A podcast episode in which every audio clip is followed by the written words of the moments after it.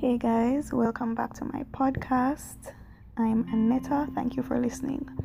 Today we'll be talking about the development or the origins rather of American philosophy, specifically the Puritans. Now, who were the Puritans? So, the Puritans were members of a religious reform movement known as Puritanism. Um, they rose within the Church of England in the late 16th century. And why why did this happen? Why did this group uh, rose up? Well, they believed that the Church of England was too similar to the Roman Catholic Church and that they should eliminate certain practices not rooted in the Bible.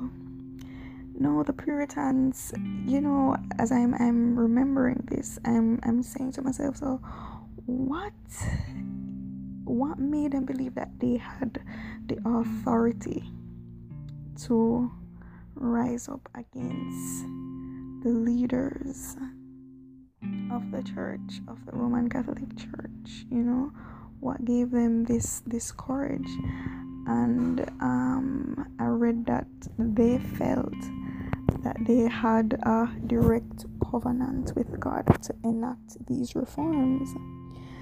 So in in those times a lot of conflict was happening in europe as it relates to the puritans. And there became a time when they were being persecuted. And they fled Europe and went to America, North America to be precise. They went there for more than one reasons. Two reasons were they went to practice religious freedom, of course, and they went to establish or organize um, social independent communities. So I I'm thinking of that time and I'm thinking about the chaos, but I'm also thinking about the hope. You know, they were hopeful that they would be able to to live the life that they wanted to live and and that's why they went to America and that's how America started and um things were changing, you know, they were practicing religion in the way that they wanted to practice it.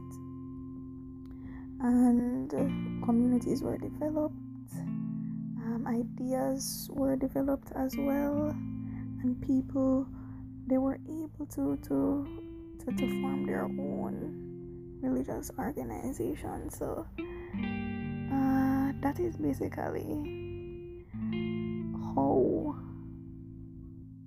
the origins of American philosophy started. The origins of America, to be exact, started. It started with the Puritans and the Calvinists.